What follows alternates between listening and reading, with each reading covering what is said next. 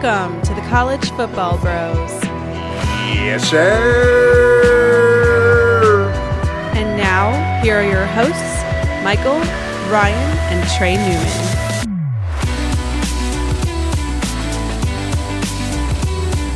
Welcome to the College Football Bros podcast. I am Michael Newman, and I'm joined by the brother who was so close to being a legend in Waco, Uh, that would be me, Ryan Newman.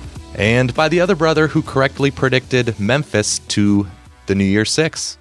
Thank you for acknowledging that. Yes, Trey Newman.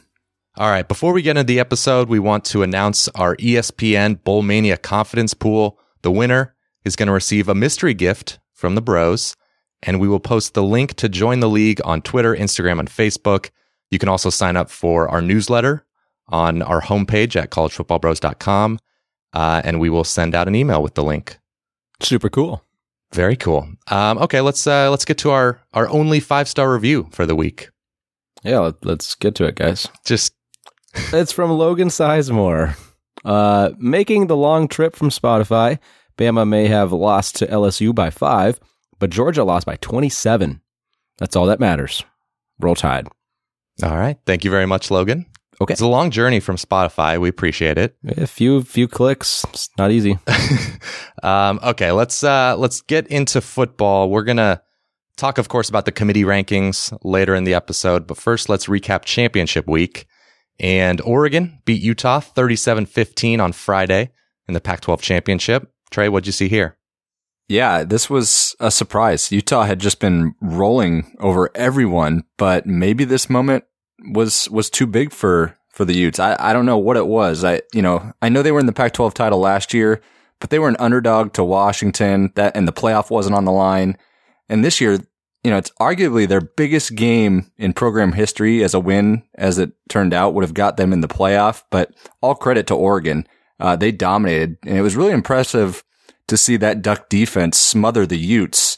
They made Huntley uncomfortable all game. Like he was constantly under pressure, shuffling his feet. Yeah. Uh, you know, and you combine that with CJ Verdell running for 208 yards and three touchdowns against that defense. That was, uh, they made the Utes defense look pretty bad, which was impressive. So great Pac 12 title win for the Ducks. Yeah, they were number one, number one in the country in rushing defense going into this Yep. game. by far. It was uh that's what was the most surprising thing for me in this game. And maybe they would have made the playoff had they won. I don't think it's a surefire. True. True. Yeah, I don't think it's a surefire, but I agree with Trey. I, I think they would have. Yeah, I do too, especially after an overtime OU victory over Baylor. Didn't look super impressive. But yeah, I I feel bad for Utah actually though at this it's just and the Pac-12 in general. I mean, how, when are they going to get in the playoff here? It's been it's been a while for them. So I thought the Utes had a good chance here. Committee kind of got bailed out if you look at it though. It's like this was the easiest top 4 they've probably had to make yeah. uh, since we've had the committee. I mean, it was just a no brainer. After that, it you know it doesn't really matter who's five, six, seven, eight, whatever. But top four were just piece of cake here. Yeah, and we'll get to obviously within that top four. You could have argued about number one, but We'll yeah, get to that. yeah, we'll get to that. Um, and yeah, Utah. I mean, they played their worst game at the worst possible time, and uncharacteristically bad, like you said, Trey. Of course, with giving up all those rushing yards and Huntley, he'd only had two interceptions the entire season. He threw two in this game, and the big key for them that, well, one of the keys that helped them lose the game was fourth down. They were 0 for 4. yeah, Um, and yeah, it just seemed like everything went wrong on fourth down. Even one fourth and short they had, they were, you know, of course, going to go for it, and they false started, and so they had to punt. The punt got blocked, so it's just, it was really just a mess. Yeah, well, it was a bummer. Yeah, especially because a lot of people, I feel like watching the game, that was maybe their first time watching Utah yeah, this season, and so they just think, oh, Utah sucks, Pac-12 sucks, but Utah was really good. You can't judge them based on their worst game of the season. And you know So- what I think it is? They just don't like Friday nights. Oh, that's right. USC got them on a Friday night, huh? yeah. Well, they're They- undefeated they- on I- Saturdays. That's yeah, that's I mean, something. they're a Saturday team. yeah. Um, as for Oregon, though, we got to give them credit. They're Yeah. going to the Rose Bowl. Great season for them, and obviously the way they're recruiting, they will, I'm sure, be back to this spot again. Yep.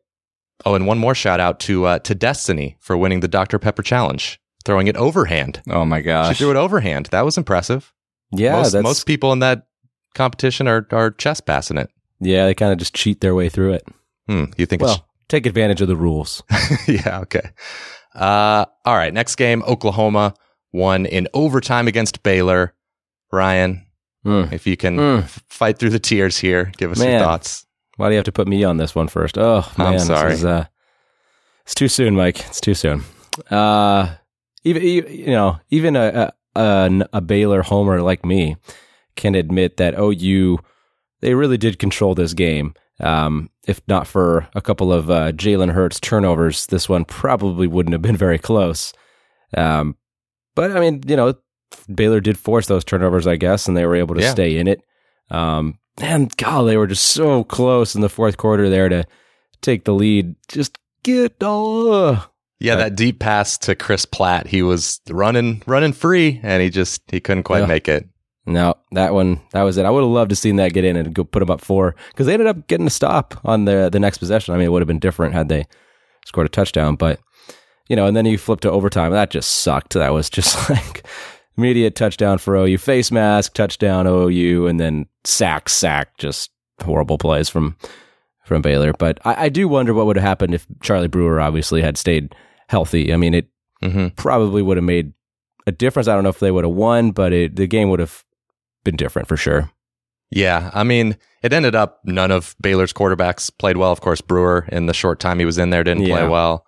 Um, and then, of course, he went out with a concussion, and or at least I think I don't know if it's been reported that it was concussion, yeah, it kind of seemed like it it. seemed like it had to be. He got up and couldn't even stand up straight, and somehow they put him back in the game. I don't know how that happened, but anyway. Um, and then, of course, the the first backup Bohanon, he did throw that deep touchdown pass, and then he had that one play where he just kind of threw a pop fly that ended up being completed. But other than that, he was he was bad, and they took him took him out, put in the freshman Jacob Zeno, who had two really big plays. Yeah. Of course, the touchdown pass, and then the throw we we talked about to to Chris Platt. But other than that, he was 0 for 4, and then of course didn't do anything in overtime. So yeah, um, credit to to Oklahoma's defense. They stepped up in this one just like Baylor's did. It's just Oklahoma had, I guess, a little bit more offense.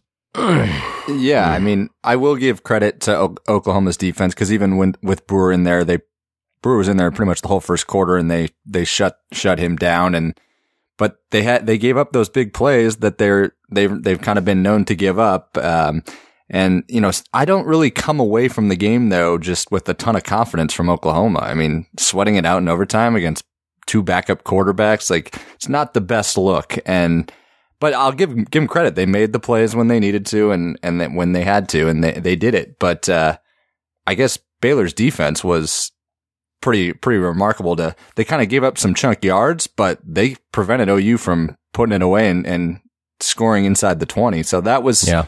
that was a, a key takeaway. But uh, Yeah, they were able to get pressure with with three man rushes, which was impressive against Oklahoma's Yeah, sometimes. Yeah. offensive line. Yeah, every once in a while they got some pressure on on Hurts, and so they would, you know, of course, a lot of guys back in coverage, and Jalen couldn't find anybody.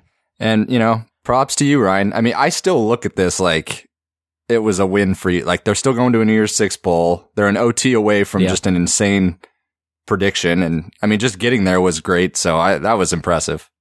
Oh, yeah. I uh I feel bad for Baylor. I mean, that's they would have been in the playoff, man. Baylor in the playoff. How cool would that have been? Crazy. Uh yeah, I feel bad for myself too. All right, well, it was still a good prediction, Ryan. Thanks. Thanks. Okay, we move on to LSU beating Georgia 37 10. And Georgia just had no chance in this one. I mean, first of all, Lawrence Cager was out, of course. George Pickens was out for the first half. Dominick Blaylock tore his ACL during the game. So they were really depleted at receiver. The receivers they did have were dropping passes. D'Andre Swift, of course, only had a couple carries because of an injury.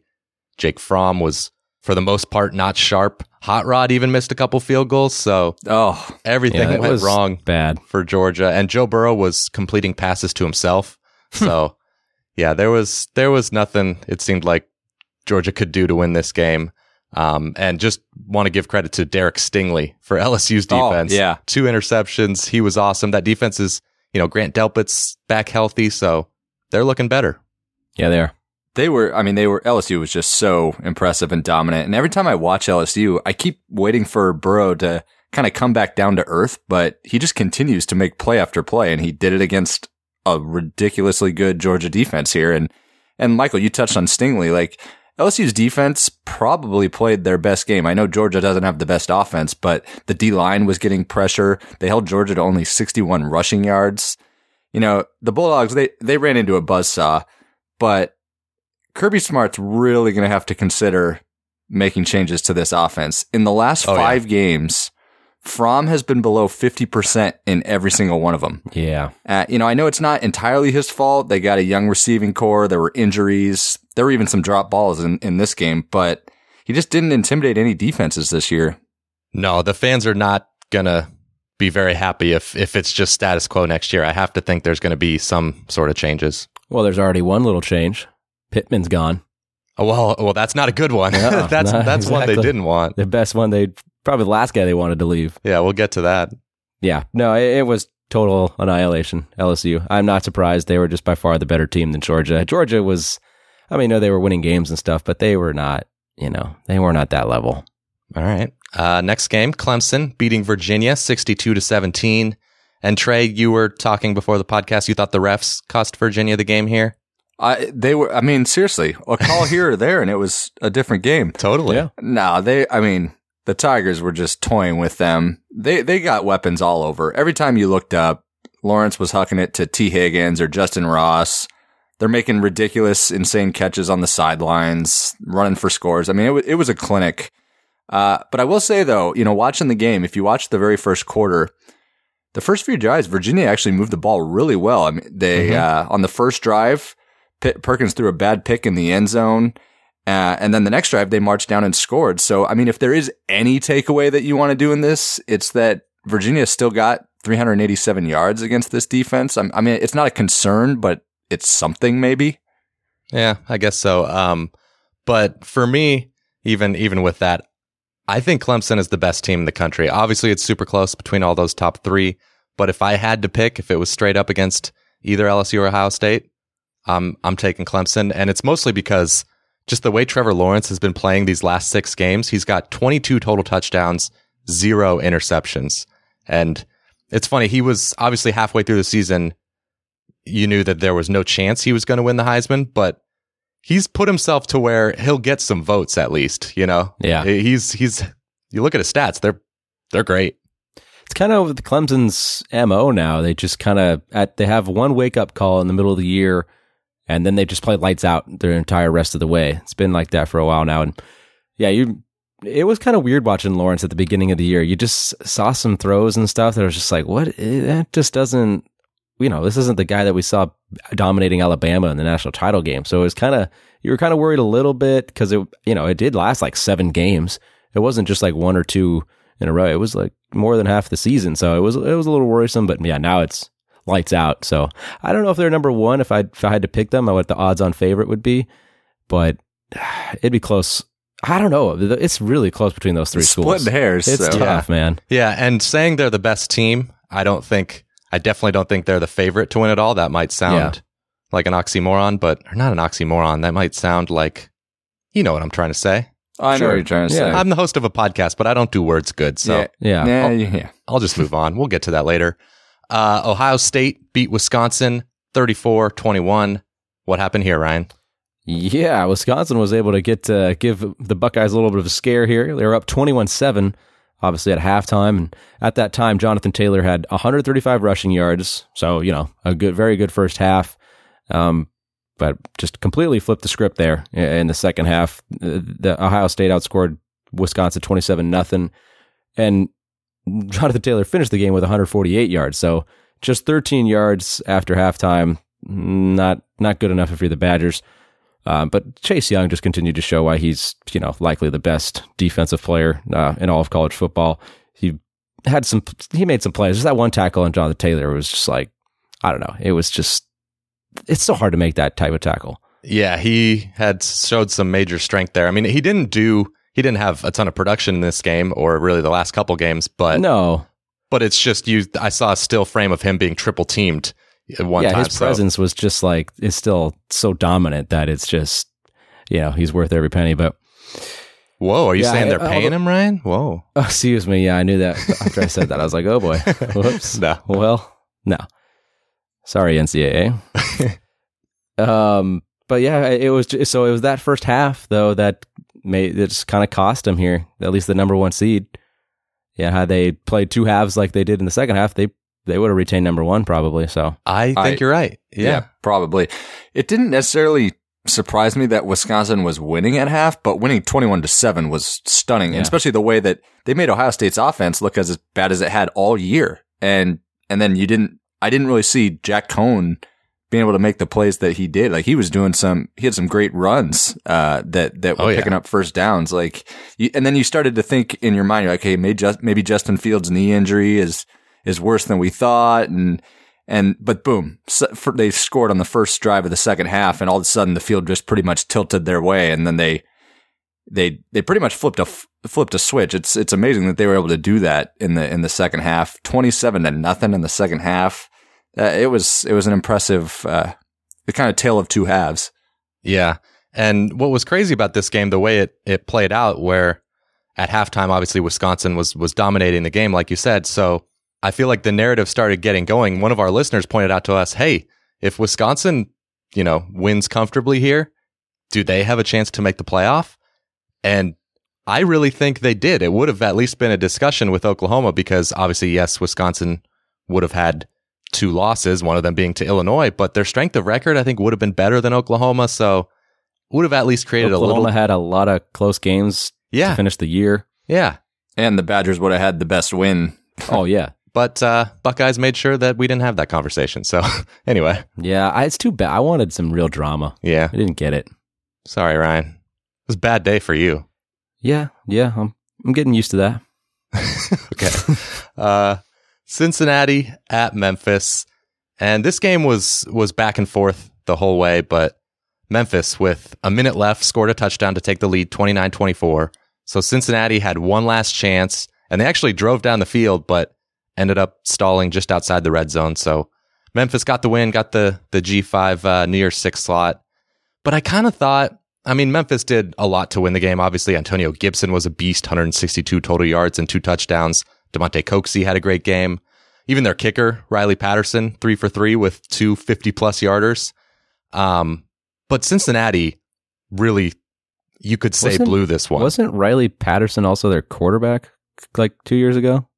Riley, Or who is that? What, what, what- who was Memphis's quarterback when Trey was like all you know giggles over them? no, you're right. Like a couple years- Riley, wasn't it Riley Patterson or Riley Stevenson? Riley Stevenson? Ferguson. Oh, thank you. Ferguson. Man, that was bad by us. Yeah. Whoops. Anyway, Was it Riley though? it was Riley. Yeah, it was. It was. okay. Anyway, um, no, but I thought Cincinnati kind of blew this one. So Desmond Ridder ended up getting the start, and he had definitely some good throws and some some good runs, but overall was pretty inaccurate and had a big fumble in the red zone. And the team in general just had a lot of penalties, dropped passes. So I'm I think they feel like they let one slip away. Yeah, Michael, and you didn't even mention the uh, the first play here. They were kind of gifted an opportunity by by Memphis trying to sneak an onside kick to start the game, but Yeah. kind of backfired on them. But It really backfired. That was clearly Cincinnati's special teams had been very well coached to call a fair catch in that situation. Cause yeah, they just did a little kind of pop fly, you know, 15 yards and Yeah. right away the Cincinnati guys were calling a fair catch. So yep, even, even though they didn't get it, they called kick catch interference and Cincinnati got the ball. So yeah, Yep, big play. Um, I don't know. I, I thought th- there was obviously some good moments from the offenses, but to me, it looked. I thought both defenses kind of actually impressed me uh, a little bit in this game. Both QBs kind of struggled through the air. You know, Ridder did have some moments, he said, but mainly through the ground. I thought he went over 100 yards, which was you know pretty darn good. But you know, uh, when it mattered most, uh, this the best team won. I thought Memphis showed it all year, and it helped having this game at home. I think it's huge with those conference championships where they host it now. Some Yeah. of them, it's just like, oh man, like Boise, the Mount West does it. It's it's a huge deal. And what uh, did thinking about that? I'm trying to. The App State, the Sun Belt does that too, right? yeah, all these home teams FAU, won. FAU. FAU, yeah.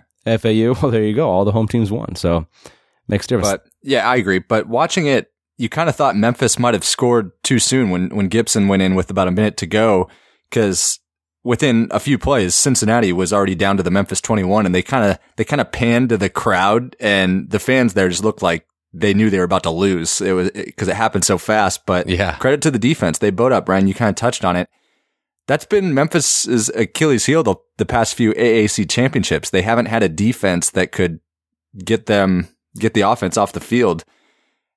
I was a little surprised by Cincinnati not playing Ben Bryant at all. Uh, they used him. He played pretty well last week. They just went fully back to Ridder. Um, and Ridder, I think he was like 16 to 36. Like he was pretty, his passing stats were pretty subpar, but I mean, I know he did have the success on the ground and he's your guy, but I thought they might mix him in a little bit, but, uh, and you know, thanks guys. Michael, you pointed out, I, I did have Memphis as the, the group of five team before the season. Kind of forgot who I picked. We both had Houston, Ryan, but oh, we both did. yeah, I give us you know uh, an, an incomplete there. Yeah. Wow. They really didn't try. No, I mean, yikes.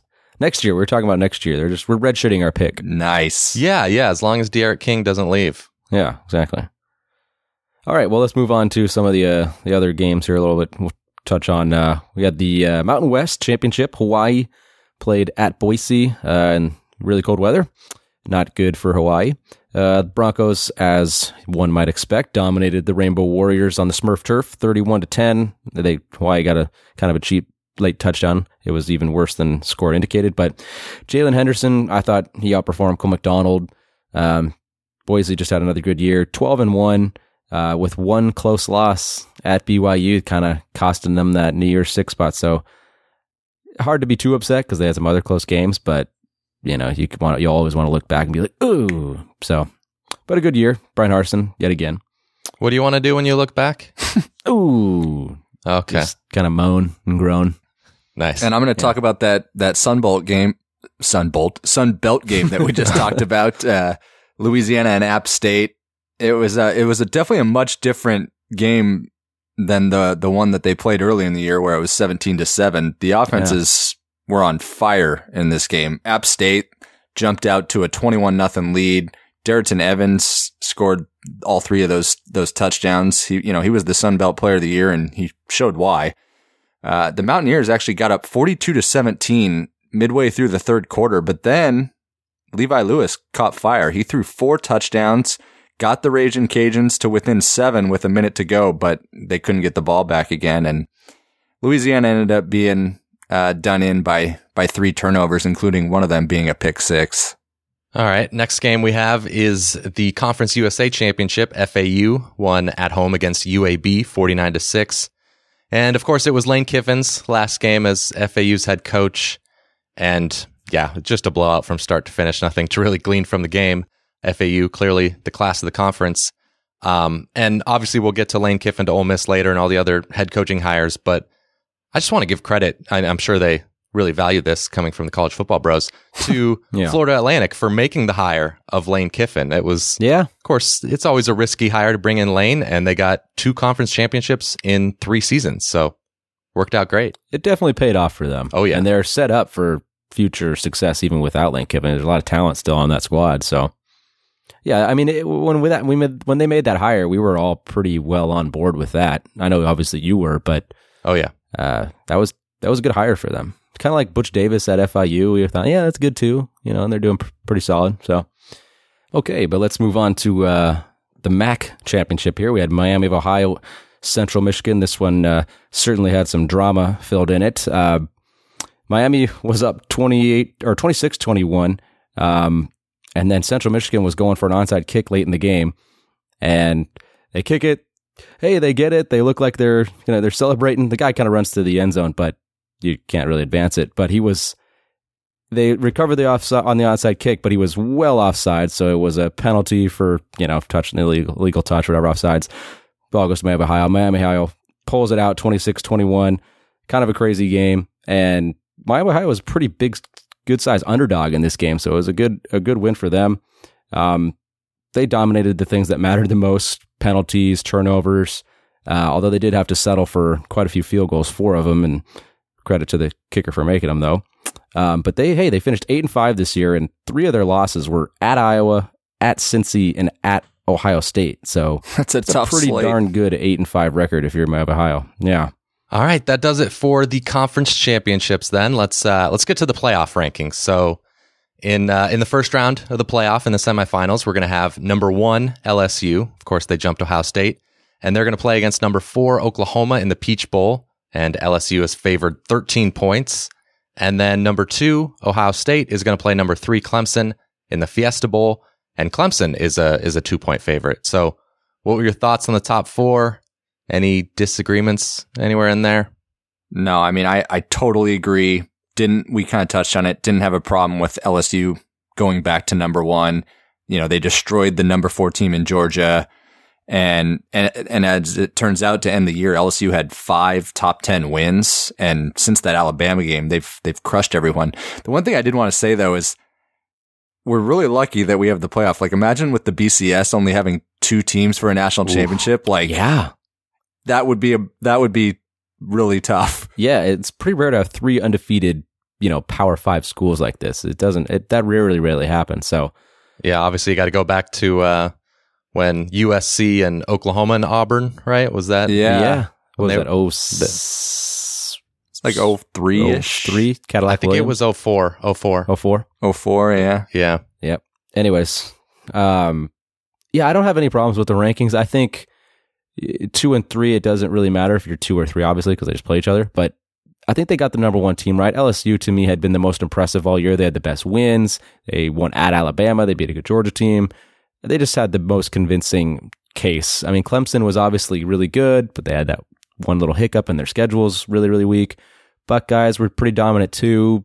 Maybe Yeah. slipped Hard up to, a hard to really impeach the Buckeyes at I know all. it really is. They they won by 13 in their conference championship game. So it's like, well, what's the problem with that? But yeah. I don't know. When you compare it to LSU, they showed a little, you know, hiccup, I guess. So I don't know. I think LSU was the right number one seed.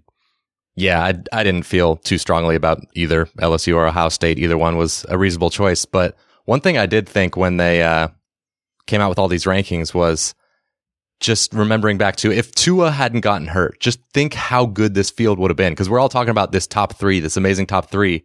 It would have been a ridiculous top four, right? I mean, that would have been Yeah, crazy. True. It really would have. But you think Tua would have, If they would have beat, they would have beaten Auburn most likely. they would have beaten Auburn? Yeah. And I think they would have been in the way everything played out. Yep. That's true. Oof. Man, good point. Anyway, let's uh how about the rest of the rankings? Anything anything notable, anything look off? Well, well, you just touched on it. Alabama, even though without Tua, they dropped to 13th. I, I have no allegiance whatsoever to Bama, and it, do, it doesn't really matter. But that seemed a, a little much. steep, steep of a drop. Now, and the other thing I did want to point out was it did seem again. This doesn't matter, but it seemed weird that Utah dropped six spots when they lost to number six Oregon, while Georgia gets trounced, only drops one spot, and Wisconsin didn't move at all after being kind of crushed in the second half. Again, it doesn't matter, but they really slammed Utah. Yeah, that's a good point. I, I feel like Georgia should have dropped a little bit here. They, I mean, they did go up against the number one seed, but they got dominated. But I've I've got more. Like you guys, this Okay. So the New Year's Six. I I appreciate the bull tie-ins for conferences. I really do, and and like Virginia, good for them. Oh, but Virginia, like, that's give me a break. So Virginia, of course, gets to now play in the Orange Bowl, and they're going up against Florida. They're like a two touchdown underdog. I mean, I think the New Year's Six would be way more compelling if you were putting truly kind of the top teams in. I mean, there's a there's a case for either side, and it just so happens that Virginia's kind of down, and the ACC's really down, but they just don't seem worthy of a New Year's Six bowl, in my opinion. Yeah, it's like they're gonna leave out Penn State, Auburn, you know, Well- Alabama, like those schools. I don't know. It's Well, they on, didn't leave out Penn State. Yeah, Penn State got in. Oh, I'm sorry, but, not Penn State. No, but uh, but like Yeah, Utah, Utah. or you know whoever. Yeah. Alabama and Michigan. yeah, And my last point is the Ducks. So they essentially got punished for losing in the final seconds to Auburn. I, I know they had the ASU loss, like no doubt about it. But pretend they had just played some weak team in week one and, and won. So they only had one loss. You're comparing then Oregon to, to Oklahoma. So like, in my opinion, a, a, a close last second loss to Auburn on a neutral field is just as good to me as beating a cupcake. And like the committee just didn't really end up rewarding that, which fair or not fair, just a point Yeah. I like to point out. Yeah, I mean, you can say it cost them, which which maybe it did, but you can also that's just the way it played out this time. But if they had, okay, beaten Auburn, and then they would have, let's say, got compared to the, a one loss Oklahoma, or if Tua Tua hadn't got hurt, a one loss. I know I'm doing lots of ifs here, but it could have very well played out that way to where a win over Auburn would have made their resume better and gotten them in over those teams. So yeah, you do take a risk, but there is a reward there. So Yeah. And plus, uh, outside of Utah, they didn't really have many many quality wins. I know it's I know it was a close loss, but I agree. I, it's just it's just a point. yeah, no, it's true. I hear you. I thought Florida was also maybe a little bit low. They were number nine. They're sixth in strength of record, and their only two losses, close ones against Georgia and at LSU. So, Yeah, no way they passed Baylor. okay, according to you. Yeah, no, they I understand it. Well, and then as far as the top G5 team, Memphis at 17, that was obviously kind of a no brainer. Um, but close behind them were 19, 20, 21 were Boise State, App State, Cincinnati. So, It would have been interesting, like if App State would have finished undefeated, because their schedule was obviously much weaker than Memphis. Even though Memphis had, it would have been a very interesting debate to have. I don't think you could have left out App State undefeated. Uh, it would have been it would have been close though. yeah, Yeah, I think they would have got it. They're only like three back of Memphis right now. I know, but would have been close. Yep. But no, I was I was saying the G five dominates like the the bottom of the twenty five this whole year. I know they kind of just put them put them into clusters. They put them twenty through twenty five pretty much the whole the whole year. Yeah. Um, okay, let's move on to the coaching carousel, and we'll start with a coach who is staying, and that is, of course, Clay Helton. USC athletic director Mike Bohn announced that he's being retained, and Boneheaded move.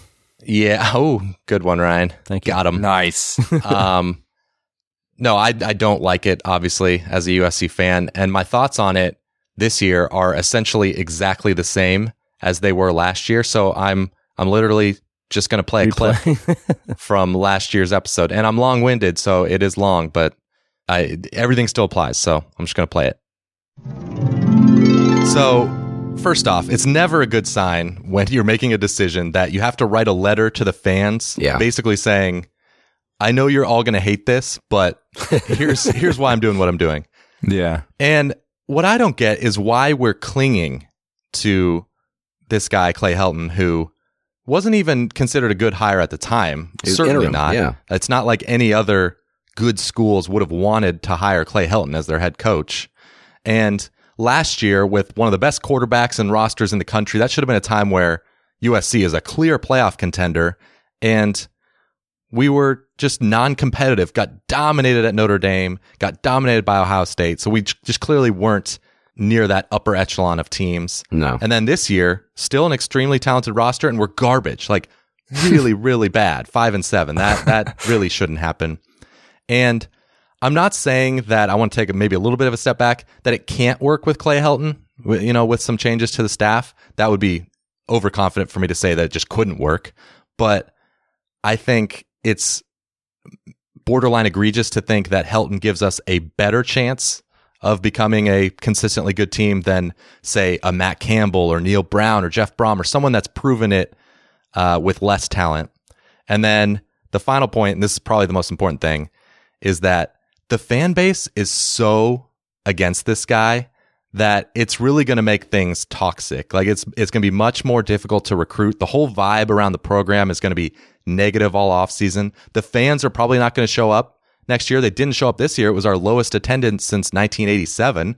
So you thought that would have sort of spurred a change. The boosters aren't happy. I I don't see them donating a lot. Um, it's not going to be easy to pull in a, a great coordinator when the coach is maybe a lame duck. Although we'll talk about later. Maybe I'm wrong there. And the other thing is that it's not just Homer USC fans like me that are saying this. This is pretty much unanimous among you know national college football writers and people on message boards and I go on RCFB and I see other Pac-12 fans saying thank goodness they're keeping Clay Helton. So this is just all bad. I'm very unhappy. Wow, no crap. You're they, that guy left a review saying you're long winded. That's like that man. That clip went on forever. Whoa. But that is so funny because it's like you could say the exact same things this year, of course. Yeah. So what do you think, Trey? What do you do? You think that was genius, I mean- genius commentary by Michael that took forever? that was every point played itself out and it's still still valid, still true. And unfortunately, it looks like you're going to be in this exact same situation next year. And if if you guys want entertainment, go on Twitter and look at the replies to Mike Bohn, the AD, when he announces that they're going to keep Helton. I mean, it's just both USC fans and non USC fans are just beside themselves. And I, but I really pray, well, maybe not that far, but I really, really hope that Bohn at least reached out and wasn't successful with, with guys like Urban, James Franklin, or other fish. I, I, I hope. I mean, if he didn't, then, then why, why couldn't they get him to begin with? I, it's just, it's astounding, really. Yeah, it's uh, it's just bad news. There's no other way to put it. It's USC's just it, they're furthering that putting themselves away from the the top. Like Oregon's just grabbing a firmer hold on that conference, and UW's is grabbing a firmer hold on that conference. Uh, each each in passing year, Clay, Clay Helton's still around. Yeah. I mean, last year we had the 20th ranked recruiting class, which by USC standards is horrible. Yeah. And that's clearly not a good enough class to, to really compete at the top level. Um, this year, it might even be worse. Obviously, there's still a ways to go, but it's, it's not going to be good. It's not going to be good. and then with the f- way the fan base hates this guy, he's going to be on, not hates him. That's a strong word, but you know, you they know don't what I want mean. him to be the coach. They're against him. Exactly. Um, how's he going to pull in a good class next year? So it's it's crazy. But Ryan, I want to play your uh, thoughts from last year because you were uh, during that episode fighting through a cold. I thought I sounded a little funky there. yeah. Yeah. Yeah, I don't I don't get why. that was your reaction to us keeping Clay I'm just Helton, baffled. so- Yeah, I don't I don't get why. and you went on to say, N- nobody wanted to keep him. It just doesn't make sense to me. Playing hurt. wow, that was a pretty. I don't usually get that type of a hoarse voice like that, but that was that was pretty. Cool. You were bad. playing through it. Yeah. Okay. Uh, let's get to coaches on the way out. And the first one is Chris Petersen, of course, stepping down and being replaced by defensive coordinator Jimmy Lake.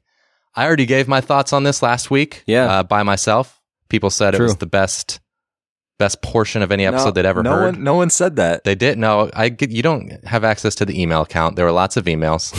um, what, what did you think about this, Ryan?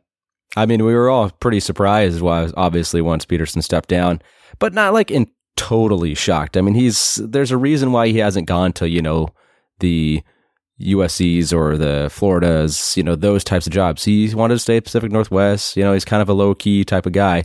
Um, so not totally stunned, but Jimmy Lake, there's obviously that was the reason why he wasn't taking uh, those other type. He could have got a, a ton of jobs. I mean, he was offered a lot the past couple years, um, but I guess there was he kind of knew UW was going to have an opening here for him. So, but Jimmy Lake, I mean, it's perfect. He's they're going to recruit well. They're going to keep the same system. I, I just they're going to keep that train moving, and I don't see it slowing down. It might even, I don't know, it could get a little better. Who knows? Yeah, he's maybe a little obviously unproven as a head coach, but if I was a Washington fan, I wouldn't be terribly disappointed. Like right now, it doesn't seem like the worst downgrade because, like you said, he can recruit. He's a he's he's that's what he's known for, and and he's turned out good defenses there, and he has the the blueprint that Petersen laid out. So I think the the players and recruits will gravitate towards him. All right. What uh, I won't give any more thoughts on that. You can refer to last week's episode. But who's our next coach on the way out? Next one is Mike Bobo at Colorado State. He's, uh, which now he's actually going to be the offensive coordinator at South Carolina, uh, which is a little good offensive coordinator in his days. It's not, uh, you know, that's solid hire. Yeah, no, that he's that's his best role. It- Yeah. he did a great job at Georgia. With he got the most out of all their the quarterbacks there. You know, Shockley, David Greene, Stafford, Murray, even like Hutson Mason. Like he he did very well in that role. But as a head coach, the Rams just had to cut ties. He went four and eight in what was his fifth year. They were three and nine last year. They opened up a brand new stadium a year ago, and and they've been disappointing. They're not beating any of their rivals, so the, it was time. Yep. Yep. Agree there. Um, all right, we'll move on to uh, another coach having to step down. Uh, Jeff Tedford at Fresno State. It's kind of a little short-lived run there for a successful run for for Tedford at Fresno State. He s- says it's health reasons and spending more time with his family. So hopefully it's not uh, something too serious uh, health wise for for Jeff. But um, it's a big loss for Fresno. I mean, he was he was doing a great job there. Yeah, yeah, definitely. Uh, okay, let's uh, let's get to some coaching hires. So we'll start with Lane Kiffin going to Ole Miss. That's of course the uh, the biggest news. So Trey, you a fan of this? Oh my gosh! If I was an Ole Miss fan right now, I would be so. I'd be dancing in the Grove. I am an old Old Miss fan. I, I just called him Old Yeah. Miss, but I'm I'm an Ole Miss fan. Doesn't You- sound you're like the biggest Rebel fan I know. no, I mean you know Kiffin's going to get talent. He always has at SC, Tennessee, and then even at Florida Atlantic. And it really it's a hire that makes Ole Miss relevant again in the SEC. I mean, it's not going to happen overnight, but if he's given a little bit of time, he's going to get his players in there, and I don't see why this couldn't work.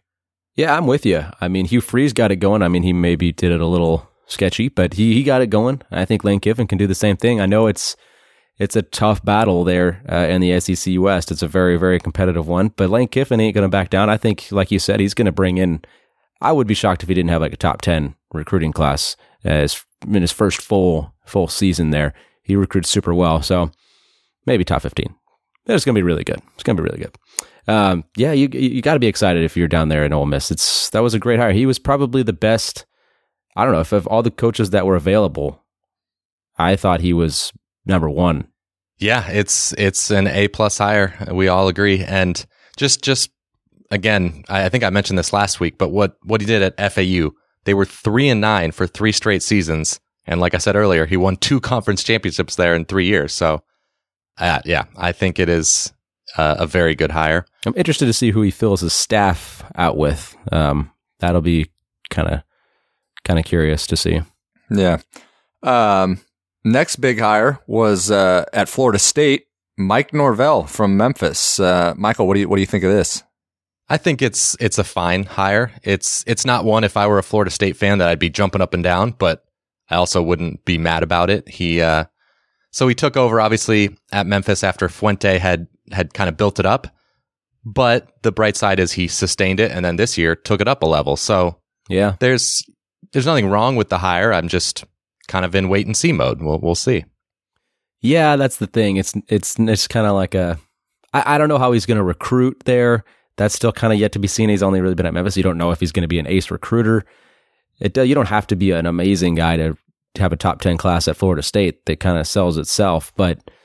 I, it, it's wait and see mode. It's a it's a C plus B minus higher because you just it's not like oh yes this guy's gonna turn us around no doubt. It's like well we had to get rid of the previous guy so we'll just take what's kind of best available. So I, I totally agree with you guys. It's it's not maybe the sexiest hire, but it got really toxic there with Taggart. So as long as Norvell doesn't have that same environment, I I think he can succeed. succeed but uh, but really, time will tell.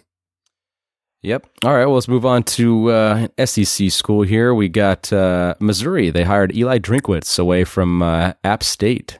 So, uh, what do you think of that one, Trey? I don't have a huge problem with this one. Mizzou is a it's a tough school to win at in the SEC. Uh, Drinkwitz, he's young, has energy. He's done well with quarterbacks in his career, but there is the skeptic in me that he only coached one year at App State and he inherited the Sun Belt champs. And I know he did well again, obviously, but he was given a plateful right there. Oh yeah, and not only were they the Sun Belt champs, they had just about everybody coming back. Yeah, so, they returned to everybody. Yep. yeah, I mean it's Quarterback. right. The fact that he went eleven and one is good. I mean, it's better than if he went nine and three, but still, I I feel like he's unproven as a head coach. But you know, I mean, he was well thought of going into that job as well. Did a good job at NC State And Boise. and Boise, so it's fine. Yeah, I, I think it's fine. You know, I mean, he did a uh, Ryan Finley wa- had some. He was super efficient there at NC State, and Eli Drinkwitz was his offensive coordinator. So, give some give him some credit there. But yeah, it's it's it's, it's hard to tell. You don't know how it, how's the defense going to be.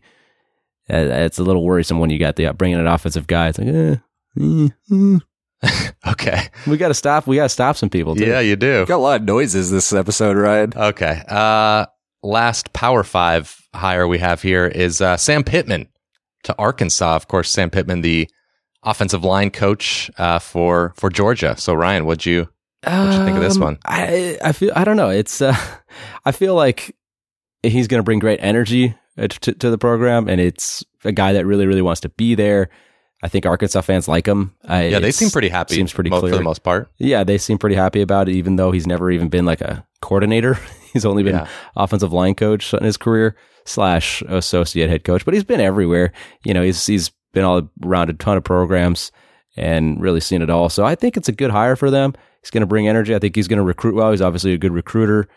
That O line needs some work there in Arkansas, so that's that's going to be priority number one probably for Sam Pittman. But I think it's good. I mean, this to me is a little underwhelming. Uh, I honestly, I'd heard of him, but I, I'll be straight up honest. I had to look at, look him up to remember most of his credentials. Yeah. Uh, he, he's obvious, like you touched on, right? He has the SEC background and the history at Arkansas, and he has somewhat of a reputation for being able to recruit, but not having been a head coach since back in 93 at a community college, uh, it, I don't know. It, it's a little concerning to me. He seems kind of like the uh, the O line version of Eddie O. Which, I was going to say that Eddie O or John Blake when he went to o- OU or yeah, something. they've got they've got the energy. Everybody loves them. Great recruiter. So hopefully it works out like uh, like Eddie O has in this LSU stint, and not like the Ole Miss. at the Stint. Arkansas level. Yeah, All right, I'm going to touch on uh, USF. They hired Jeff Scott, the uh, Clemson co-offensive coordinator. It makes sense to me why USF would would go to a guy like Scott. He's respected, youthful. He he saw the growth of Clemson over the past ten years. He knows what it takes to develop a program because he just watched what Dabo did, uh, and USF's kind of hoping to capitalize on that. Yeah, yeah, it's a solid hire. Um, boy, it, it, uh, talk about a total train wreck there for Charlie Strong. I mean, wow, he dove Yeah. them into the ground. it's not good. it was pretty bad, man. Uh, all right, what what what? Uh, going back to Charlie Strong, how how did he do so well at Louisville and then just tank in the next two jobs? I don't know. I don't know. It is crazy And he, it's not like those two. I mean, Texas had great advantages, and USF even has some of their advantages. Like for Florida. sure, for sure. And if he hadn't had Quinton Flowers his his first year, it would have gone even worse. Yeah, true. Anyways, all right, we're moving on to uh, Old Dominion. Yeah, we're talking about Old Dominion here. They, All uh, right. they hired Rick. Huh? I just said, all right. I'm just trying to support you. Yeah, thank you. Were they the Monarchs, right? Yep. Yep. Uh, they hired Ricky Rahne. He uh, sounds like a race car driver to me, um, but he is going to be the head coach at Old Dominion now. Yeah, it's a good hire. They uh, he had a good run there. A couple years offensive coordinator at Penn State. Obviously took over a pretty good situation, but he I like what he did this year with Sean Clifford. He had a surprisingly good year. It wasn't amazing, but it was pretty solid. Um, so it's youthful guy. He's been around James Franklin for several years now, so he knows how to run a program. Probably will knows the importance of recruiting and everything. But it's it's Old Dominion. It's not like it's uh, some high level program. So I think that's a pretty good get if you're Old Dominion. Yeah, I mean, you sounded more complimentary of Ricky Rahne than I think most Penn State fans are. They were pretty happy to to be getting rid of him, but They went like eleven and or ten and two, and they had a pretty know. good off. It's like, well, they had pretty good defense. yeah, they too, had a so- good defense. The offense wasn't bad. Yeah, it's. I will say it seems like most, a lot of fan bases don't like their offensive coordinator, and sometimes they're yes, a little hard. they go to the it. next place and it turns out well. So, all right, last one we have. The last hire was uh, Arkansas running back coach Jeff Traylor going to UTS UTSA to be their head coach, and uh, I definitely had to look up him. He's but he's a high school coaching legend in Texas. He won three straight championships coaching Gilmer, and he's known as a as a really great recruiter, um, especially in the Texas area. So, That Why not? Seems like a no brainer then, huh? yeah, sure. Yeah, sure. Why not? Beep beep. Ah, UTSA. Got it. Good one. Roadrunner. Got it. yeah, there you go. Good input, Trey. Thank you. Uh, all right. Well, let's see. So we got some uh, coaching vacancies filled, but let's take a peek here at uh, what we still have remaining. We got uh, UNLV. They moved on, obviously, for Tony Sanchez. Uh, Boston College, no more Steve Addazio. Uh, Colorado State just fired Bobo. Although it's kind of looking like Butch Jones is uh, kind of a leader, maybe in the clubhouse for that job.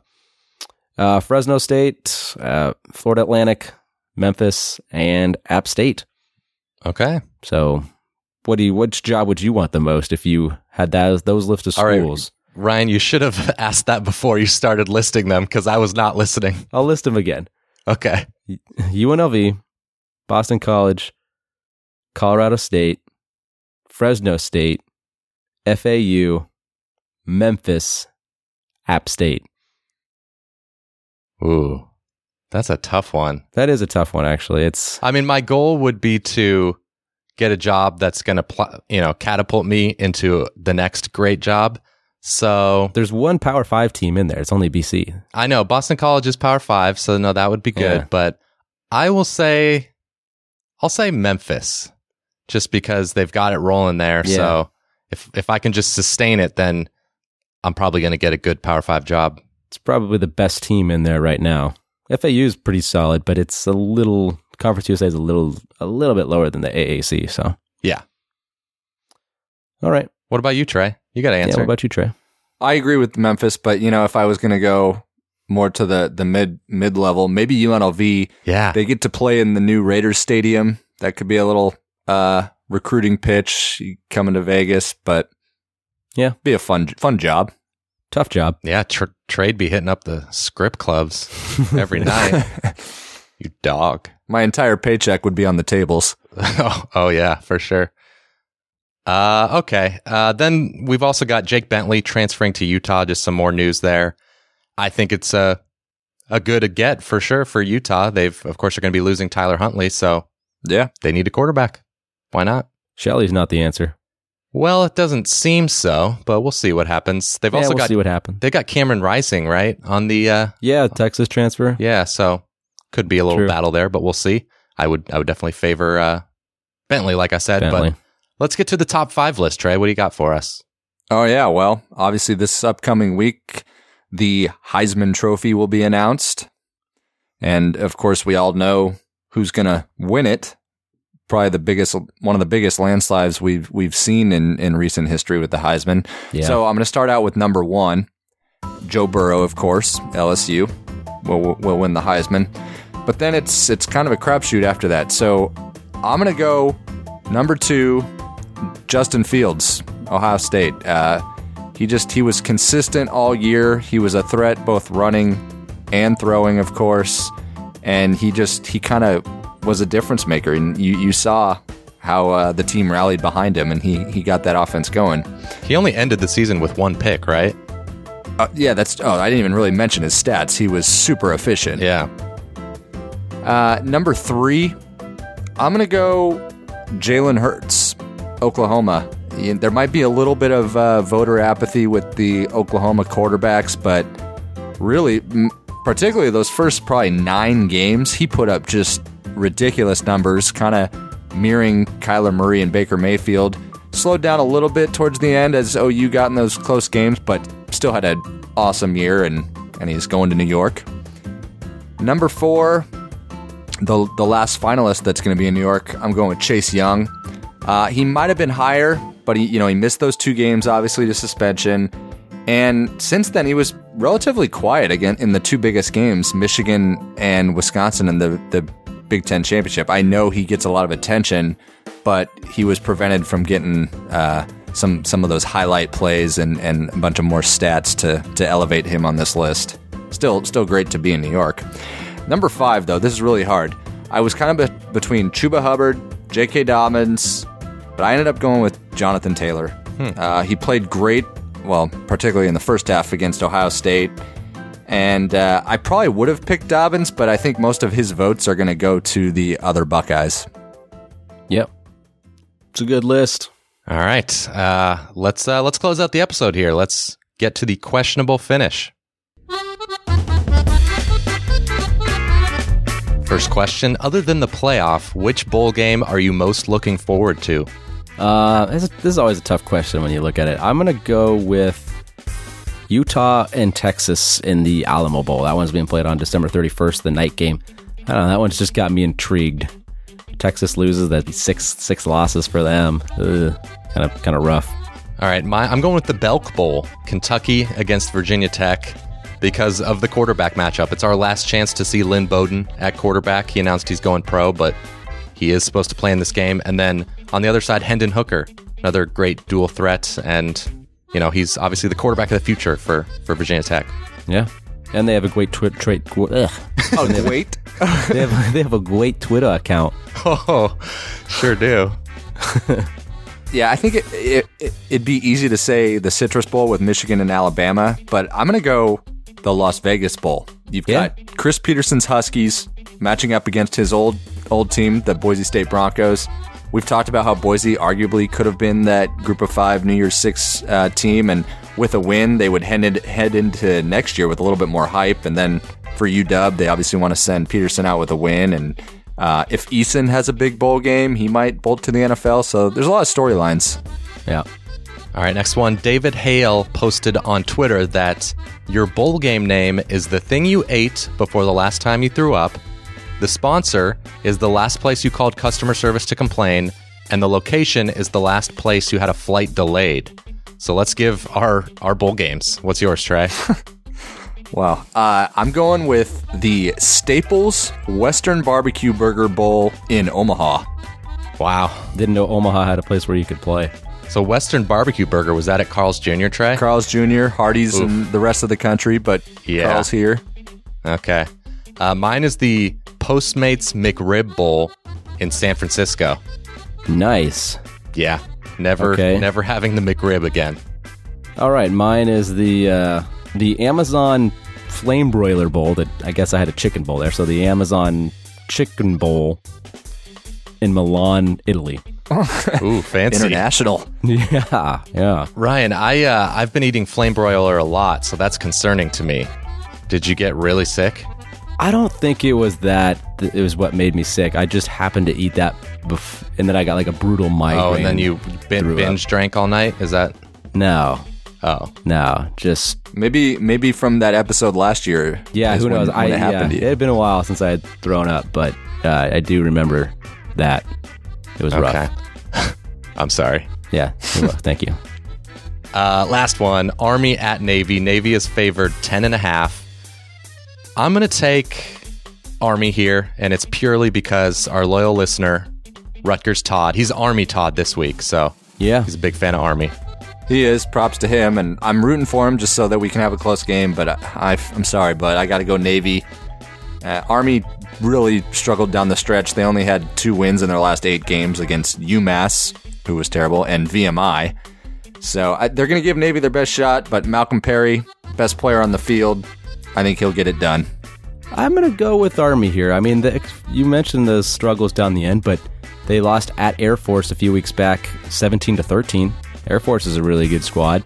So, and they beat UMass by 56. So they're obviously not very good, but they aren't that bad. So I think uh, Army will keep it interesting. Give me, uh, give me them. All right. Thanks for listening to the College Football Bros podcast. Next week, we are going to have the third annual Golden Bro Awards presented by Ace Hardware.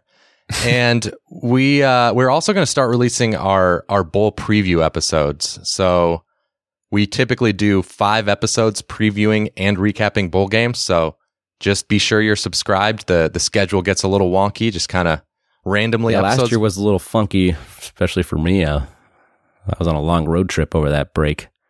oh, you were you in Milan? Was that when you were in? No, no, that was Oh. a road trip. I was in like Utah and Montana and Ah, Wyoming. gotcha.